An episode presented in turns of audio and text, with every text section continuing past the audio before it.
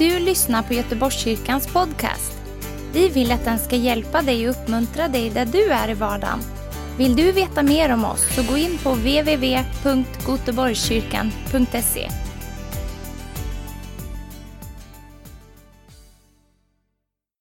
Vi är inne på en serie där vi talar om bönens möjligheter och jag ska fortsätta att tala om det. Jag har bara ändrat min rubrik lite grann. Så jag har satt som rubrik på min eh, predikan att bönen kan förändra allt.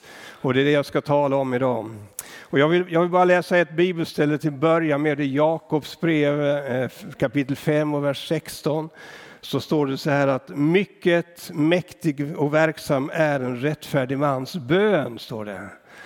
Wow, fantastiskt. Eh, den här, den här versen verkligen uppmuntrar i alla fall mig, men jag tror den uppmuntrar oss att eh, se att bönen den är oerhört betydelsefull. Att eh, bönen den är mäktig och att bönen verkligen gör någonting. När jag ber så, liksom, så gör det någonting när jag ber. Det, det händer någonting. Och så att vi kan se att när vi ber så kan bönen vara med att förändra allt. Amen.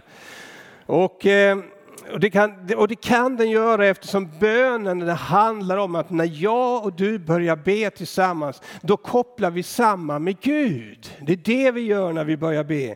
Bönen det är vår gemenskap med Gud. Bönen det är vårt sätt att leva med honom. Bönen eh, är för ditt andliga liv vad andningen är för ditt fysiska liv. Liksom, du klarar inte av att leva det utan att andas. Du klarar inte av att leva ett kristet liv utan andningen, utan bönen. Så bönen är liksom en del av ditt sätt att leva hela tiden. Den bara finns där. Bönen, det är också Guds ande direkt in i ditt liv, min vän. Amen. Bönen Bönen för en kristen människa den, den, bevarar din och min vandring med Gud på ett fräscht och ett, ett, ett, ett, riktigt sätt. Så när jag ber så hjälper det mig att liksom ha en fräsch och levande kontakt med Gud. Eh, bönen gör dig, dig och mig stark, den gör oss fria. Bönen är med och förändrar ditt och mitt liv. Den förändrar den förändrar saker i ditt liv, men den förändrar också saker om, runt omkring ditt liv. Där du lever, så att säga. De som är i din omgivning, där du går fram och möter andra människor. Där är bönen också med och kan förändra allt på ett fantastiskt sätt. Bönen betyder faktiskt allt för mig. Bönen betyder allt för en kristen människas liv. Amen. Så varje kristen människa har också en kallelse att be. Det är, ingen kallelse, det är en kallelse på det sättet att den är så livsnödvändig. Men det är också en, ett privilegium att få vara med, att kunna be till den levande guden som är på, som är på riktigt, som är sann. Så att bönen, det, det är fantastiskt. Bönen det är en gåva som Gud har gett bukett oss, som vi ska kunna använda oss av. Och vi kan läsa, eh, eh och Gud han älskar att höra sina barn be. Han älskar att höra sin församling att be till honom och lovsjunga honom och lovprisa honom och tillbedja honom. Och det är det vi gör här idag. Vi tillber honom, vi lovsjunger honom och han älskar när vi gör det och höra det. Eh, vi kan läsa i Uppenbarelseboken att eh, de, om de heligas böner. Eh, och det står det att de, det är som en välluktande rökelse inför tronen, inför Gud, när vi är med och ber och lovar honom. Så det finns så fantastiskt mycket att säga om bönen, nu förstår ni. Så jag, jag hinner, vi kommer ju ha en serie, Christian började så fantastiskt bra förra gången. Eh, och eh, lyssna gärna, gå tillbaka och lyssna på den. Sen har jag lovat Boris att vi ska säga att ni som vill ha översättning ska in på Göteborgskyrkan kyrkan.se. Där kan ni få en digital översättning och ni som sitter här i kyrkan eh, och behöver översättning till engelska eller farsi, ni kan gå ut här ute så får ni hjälp i foajén med det också. Så har vi det sagt.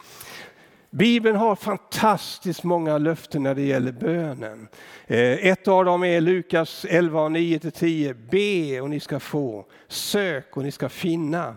Bulta och dörren ska öppnas för er. För var och en som han ber, som, som ber han får. Och den som söker han finner. Och för den som bultar ska dörren öppnas. Det finns så många andra. Ropa till mig så ska jag svara till dig. Alltså, vi skulle kunna räkna upp en mängd av, av löften som Bibeln har när det gäller bönen. Jag vill bara ge dig några saker eh, eftersom en predikan kan inte innehålla alla ingredienser i bön. Det finns så oerhört mycket att säga om bönen. Det är ett fantastiskt område.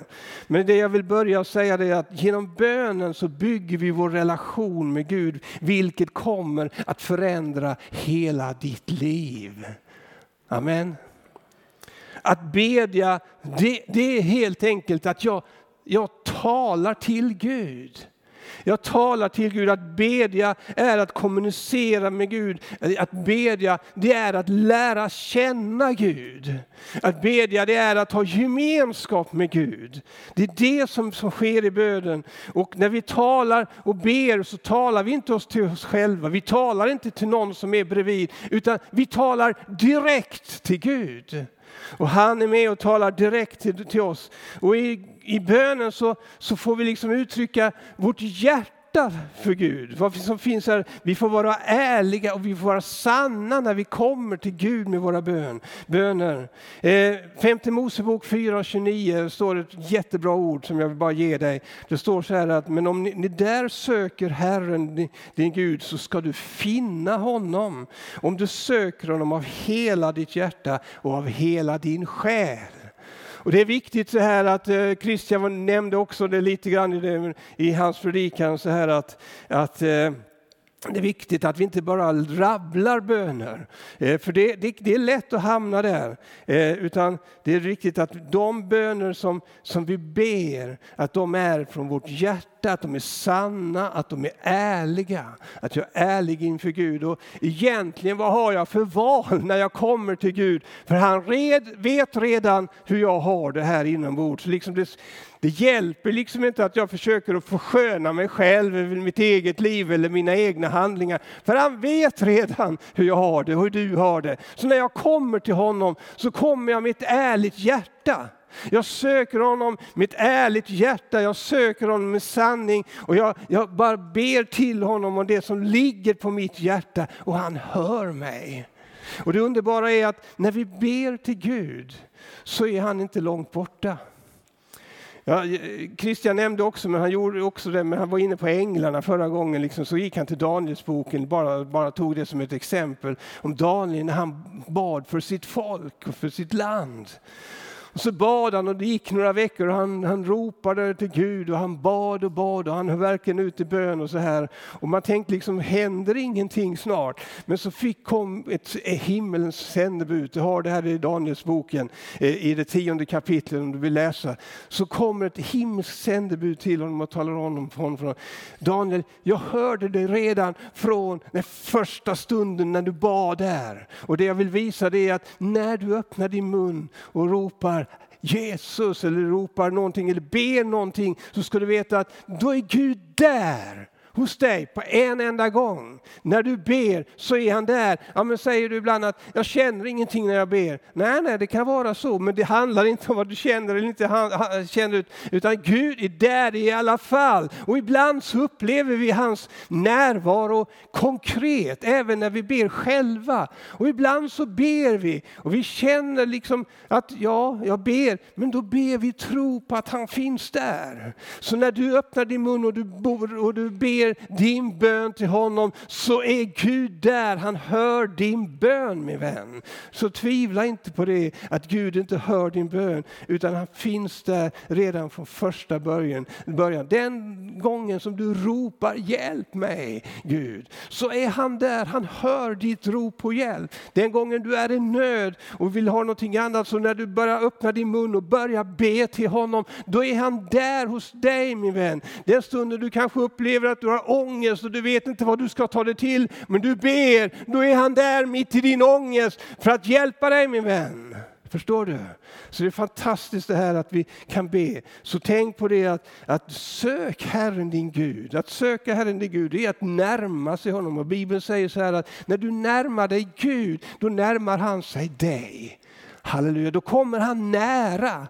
Och när vi sjöng i den här stunden så kände vi att Gud kom ju oss nära, eller hur? Vi känner Guds närvaro i det här mötet. Och du som ser oss genom nätet och genom TV, genom TV så du kanske känner Guds närvaro där du är också. Men här vi känner Guds närvaro här, den heliga ande här. Varför? Jo, för att vi närmar oss honom, han närmar sig oss. Amen.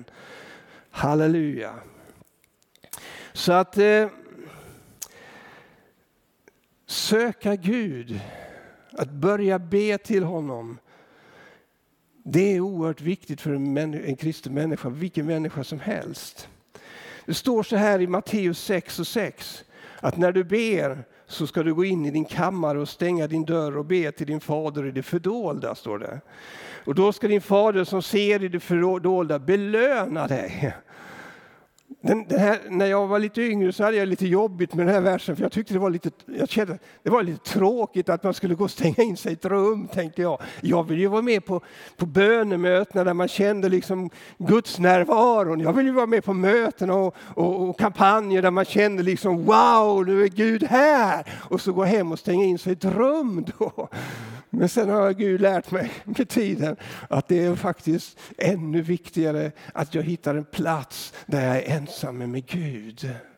Och det är väldigt viktigt för mig. För att, för att där i min ensamma Gud, där har jag inte musiken. Jag har inte lovsången. Jag har inte liksom folket runt omkring mig. Det är bara jag ensam med Gud. Och liksom du kan tänka, vad är det för spännande med det min vän? Jag har lärt mig att det är faktiskt mer spännande än att gå på möte många gånger, ska jag tala om för dig. Och det är så ibland att när jag ber till Gud så känner jag inte alltid liksom att han är nära mig. Jag vet att han är nära för Guds ord säger det och jag tror det. Och så ber jag, men plötsligt nu och då i min bön så känner jag liksom hur Gud kommer mig nära på ett väldigt konkret sätt. Och jag ska säga så här att det är de, de starkaste upplevelser jag har med Gud, det har jag när jag har varit med honom själv i min ensamhet med honom. Där jag har gått in och stängt rummet och gett honom tid. Och min vän, det som är viktigt att du ser här, det är att du ser att, att det är där du utövar din gemenskap med honom. Det är där du utgjuter ditt hjärta för honom, där han får tala till dig, där han får komma med sin närvaro. Och min vän, att det, när vi talar om bön, att, bön som kan förändra allt, att gå in i din kammare och ge Gud tid med, med honom alldeles själv. Min vän, det finns ingenting i den här tillvaron som kan förändra ditt liv så markant och som att vara själv med Gud. Så jag vill tala om för dig att den den bönen, där som du har själv med Gud, den kommer att kunna förändra allt i ditt liv min vän. Amen. Halleluja. För Gud är där, den heliga ande är där. Jesus han är ju vårt exempel, vårt stora exempel. Och Jesus, när han vandrade på jorden så, så var han med och bad till sin fader också. Han kunde be nätter igenom. Han hade, han hade stunder då han samtalade med sin fader i himlen och, och så vidare. Och, eh, och han, och, och han, han, talar om att han gick upp på berget för att be, står det i Lukas 6 och 12. Han bad hela natten till sin far, står det. Eh, det står också i Johannes 10–15 att liksom Fadern känner mig så känner jag honom. Och han säger också i Johannes 17 och 11 att, eh, att bevara dem i ditt namn som du har gett mig så att det är ett liksom, vi är ett, Fadern och Sonen är ett. Så det, det Jesus han gjorde tillsammans med Fadern, det var att han, han var tillsammans med honom, hade gemenskap med honom, han, han var ett med honom. Han var ett med honom i allt han, han har gjort. Och när du och jag närmar oss, närmar oss Gud i bönen och vi ber ju till Jesus Kristus. Det är ju genom det är Jesus som dog på Golgata kors för oss. Det var han som offrade sitt liv för oss. Det var han som vann seger. Så att när du och jag tar emot Jesus i våra liv, blir frälsta och upplever hans förvandling i våra liv. När vi tar emot honom och börjar be till honom så kommer vi också att lära känna Gud Fadern genom Jesus Jesus Kristus. Och då blir det också så att vi blir ett med honom på samma sätt min vän. Vi har gemenskap med honom och vi blir, vi blir ett med honom. Och när vi är ett med honom så kommer det att förvandla dig min vän. Du kommer att liksom förändras, inte att du själv känner förändringen på en gång. Men med tiden så kommer man att märka att du blir mer och mer lik Jesus. Du börjar tänka mer och mer som honom. Du läser Guds ord och du ber till honom. Och liksom du kommer att känna att ditt hjärta kommer att börja likna, liksom kopplas till Jesu hjärta. Så det han brinner för, det kommer du att börja brinna på. Det är så som Jesus älskar så kommer du att börja älska mer och mer. Min vän, den bönen kommer att förändra hela ditt liv. Inte ett ljud. Amen. Ja. Men på något sätt så tror vi att det är andra saker som ska förändra våra liv. Men, men den här, den här, det här sättet att leva, det kommer att förändra dig och det kommer också förändra saker runt omkring dig. För vi har gemenskap eh, med Jesus Kristus, vi har gemenskap med, med, med Fadern, vi har också gemenskap med den helige Ande som finns där och verkar i oss under tiden som vi ber. Så att genom bönen så bygger vi vår då relation till vår far i himlen också genom Jesus Kristus. Och eh, det är fantastiskt det här. Att du och jag kan få koppla till Gud i himlen som har skapat oss och hela den här jorden. Det är fantastiskt liksom att vi kan få bli lika honom. Det är fantastiskt att han som har skapat oss, han, han bor i mig. Vi är ett. Jag i honom, jag i Jesus och han i mig. Vi, vi har ett samlevnande tillsammans i det här livet. Och det är underbart. Det är fantastiskt. Och precis som Paulus han vittnar i Galaterbrevet 2.20 så säger han att nu lever inte längre jag utan Kristus lever i mig.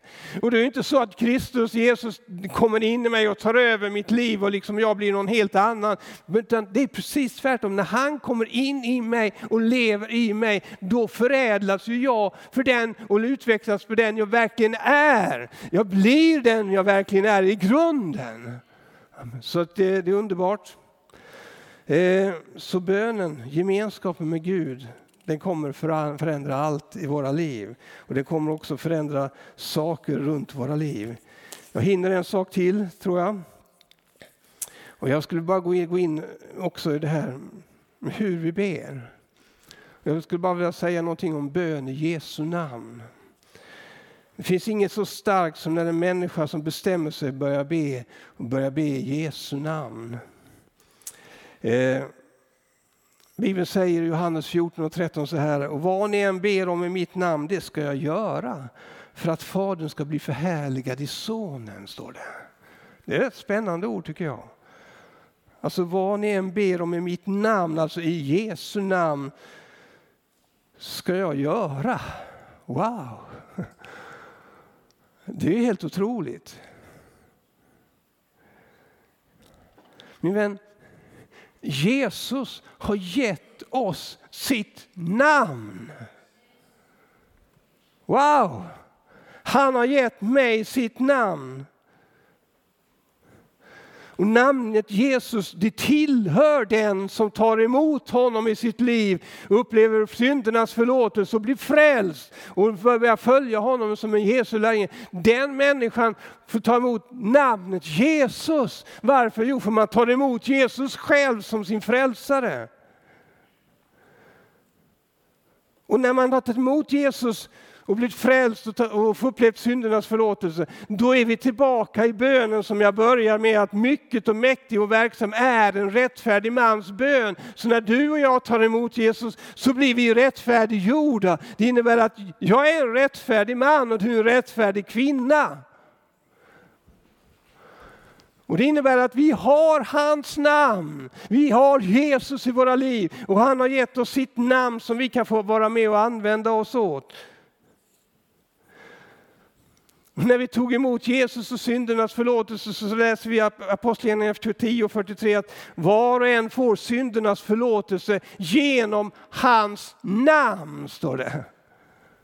Så när du ber om förlåtelse i Jesu namn så är du förlåten. Markus 16 och vers 16 till 18 talar fantastiskt om att vi ska gå ut och evangelisera hela världen. Det är underbart. Och eh, jag kommer tillbaka till det sen lite grann också.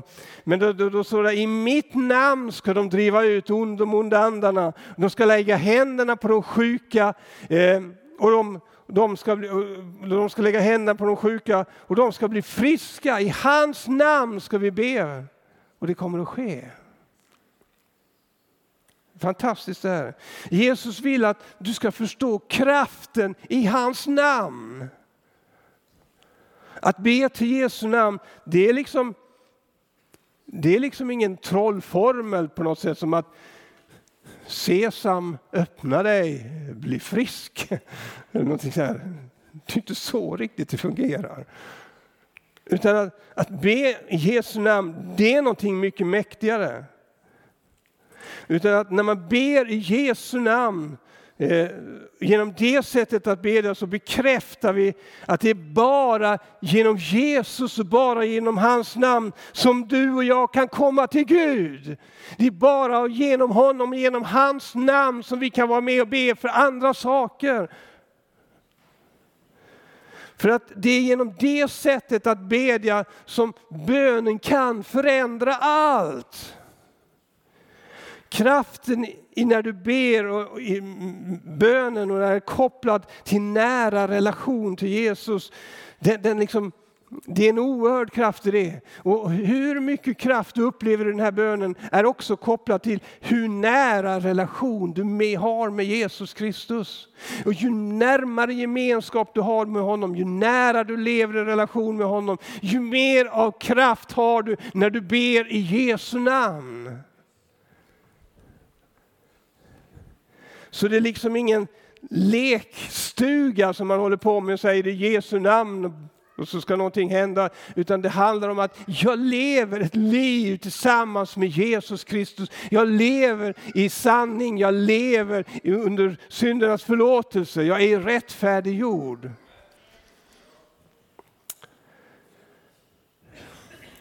Och allt detta på grund av den seger som Jesus vann på Golgata. När han hängde där på korset, där han vann en total seger över syndens och dödens makt. Och på grund av att Jesus gjorde detta så säger Bibeln så här att i Filipperbrevet 2.9 att därför har Gud upp, också upphöjt honom över allting eh, och gett honom namnet över alla andra namn. Det finns inget namn på den här jorden, det finns ingenting på den här jorden som är över Jesu namn, utan Jesu namn står över allt. Det står också, Jesus säger så här i Matteus 28, 18, åt mig har getts all makt i himmelen och på jorden. Så när du och jag börjar be till honom, då ber vi till honom som har all makt i himmelen och på jorden. Vi ber till honom som förmår att göra allt, min vän. Så det innebär att det finns ingenting som inte du och jag kan komma till Gud i bön med. För att Gud kan göra allt. Det spelar ingen roll vilken situation du har, vad du upplever, kanske i ditt äktenskap, i din familj, eller kanske andra saker på din arbetsplats, eller olika omständigheter som du lever i relationer. Det går att be till Gud min vän, för han kan förändra allt min vän. Halleluja. Och vi får be i Jesu namn.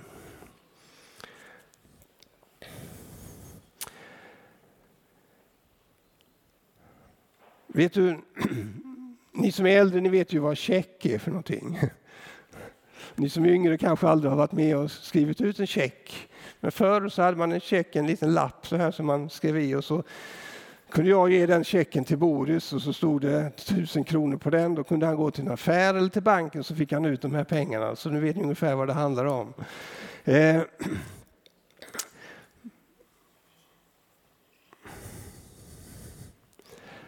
Vet att värdet i checken ligger inte i summan som det står på checken. Har ni tänkt på det? Utan värdet ligger i checken ligger i den som har undertecknat checken. Förstår ni? Jag kunde ju fått för mig, jag har haft checkhäfte en massa år. Jag kunde ju fått för mig och skriver att jag ger, eh, jag ger Boris, jag tycker han, han är värd, han är värd en miljon kronor. Så jag skriver ut en check till honom på en miljon kronor. Wow! Men det betyder egentligen ingenting. Varför? Jo, för det finns inte täckning på min bank på en miljon kronor. Den är helt värdelös. Men det som gör att checken får ett värde, det är den som har skrivit under checken. Och det innebär att om man skulle skriva ut en check på 100 miljoner kronor så kan inte vem som helst skriva ut den. Eller hur? Utan då blir det liksom, det blir bara en flopp av alltihopa.